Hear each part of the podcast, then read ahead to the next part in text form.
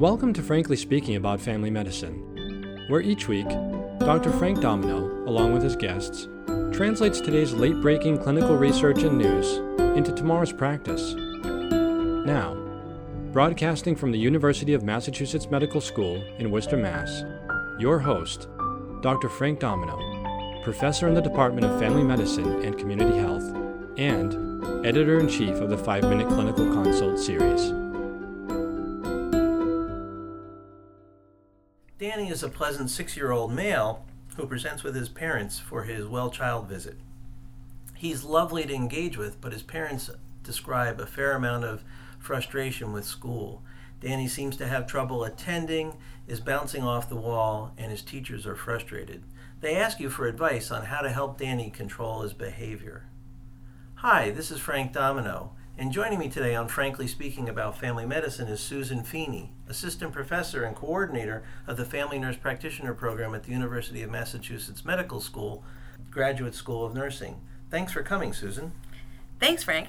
So, children and children having trouble attending at a young age. Any thoughts? It's something we see a lot in primary care. So, what they seem to be describing is executive function. Can you describe executive function and why is it important? So executive functioning is probably what allowed most of us in medicine to succeed. It's the ability to organize, plan, and respond to stressors.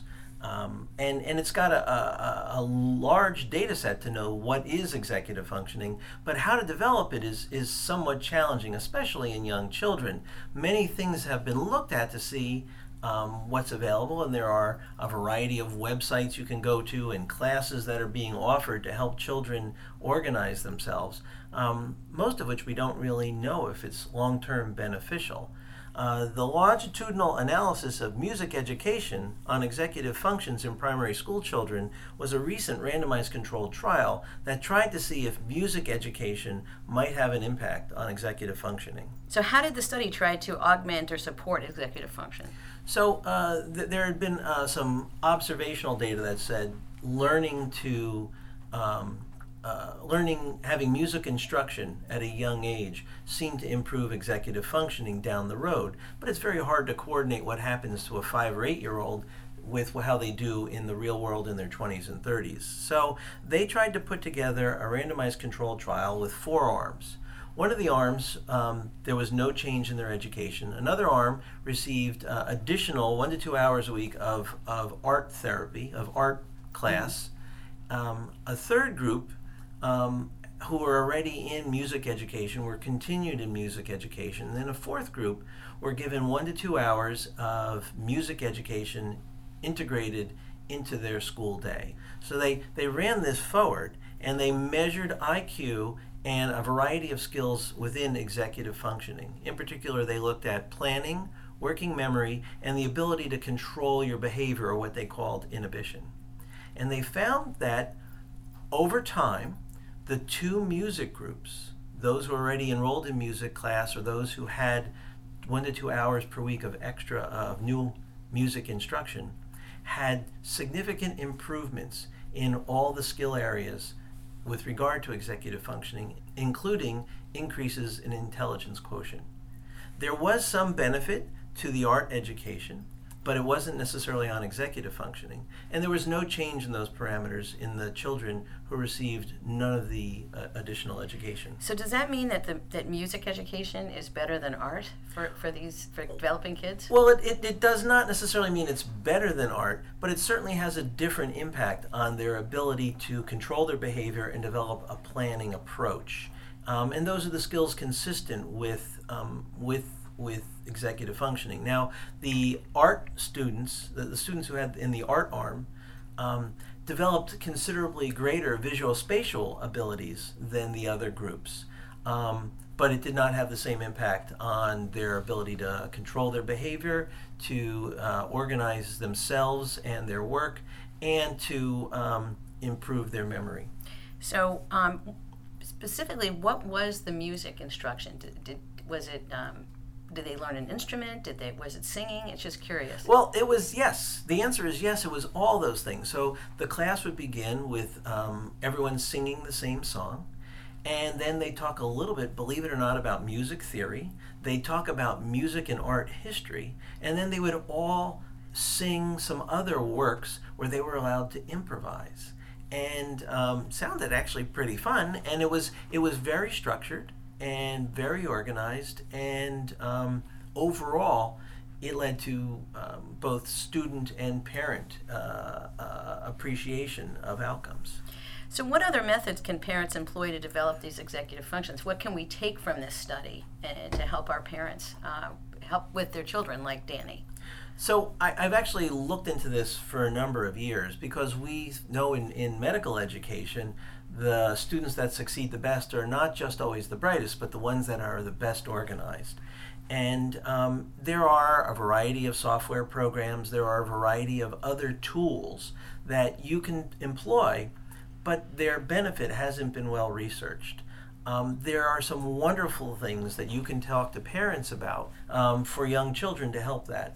So for the Harvard Center on the Developing Child has a wonderful resource that talks about by age things you should be doing. And there's things we've sort of often supported, but maybe we need to organize a bit more. For example, with 5-year-olds, storytelling is a huge deal. Reading to children up to 5 is very important, but not only should we as parents tell them stories, but that we should encourage the child to tell stories. Playing visual spatial games, card games, activity games like musical chairs and those sorts of things actually do correlate with learning the ability to control yourself, improve your memory, and improve your attentional skills. We'll link that resource to this podcast on the landing page, because I actually find the data included there really beneficial. Most of it has a strong evidence base, and it's really wise to work with children in every age group, but especially those populations that are at particular risk. For example, low income, or parents who are necessarily unprepared or poorly prepared for parenting, or are young and have no full understanding of the need for skills like executive functioning. Yeah, so for us as primary care providers to really support this with our parents, making sure they have these resources. And it makes me also think about the whole right brain, left brain connection. And we know that people that are very successful, we have anecdotal information on some of our more profound thinkers, Leonardo da Vinci and things like that, that really excelled in the arts and also in the sciences and were profoundly successful. So it does seem to bear out, the study seems to bear out which we've seen in real life. And I think that's very true. I was fortunate to be one of those children that absolutely hated having to practice music, but my parents forced me through for a number of years. Did that help me get here? I don't know, but my guess is you're absolutely right. The ability to use both sides of your brain very effectively probably helps us all learn to organize better and plan. Well, I think this is a very important study, and especially since we are faced with these questions all the time in practice about children who may not be quote-unquote behaving or maybe hyper, and that if we can really work with even with our schools to make sure that they get well-rounded both arts and music to make sure that to help the students be and our kids be more to succeed in executive functioning and just to succeed in daily life. Yep, I think you're absolutely right, Susan.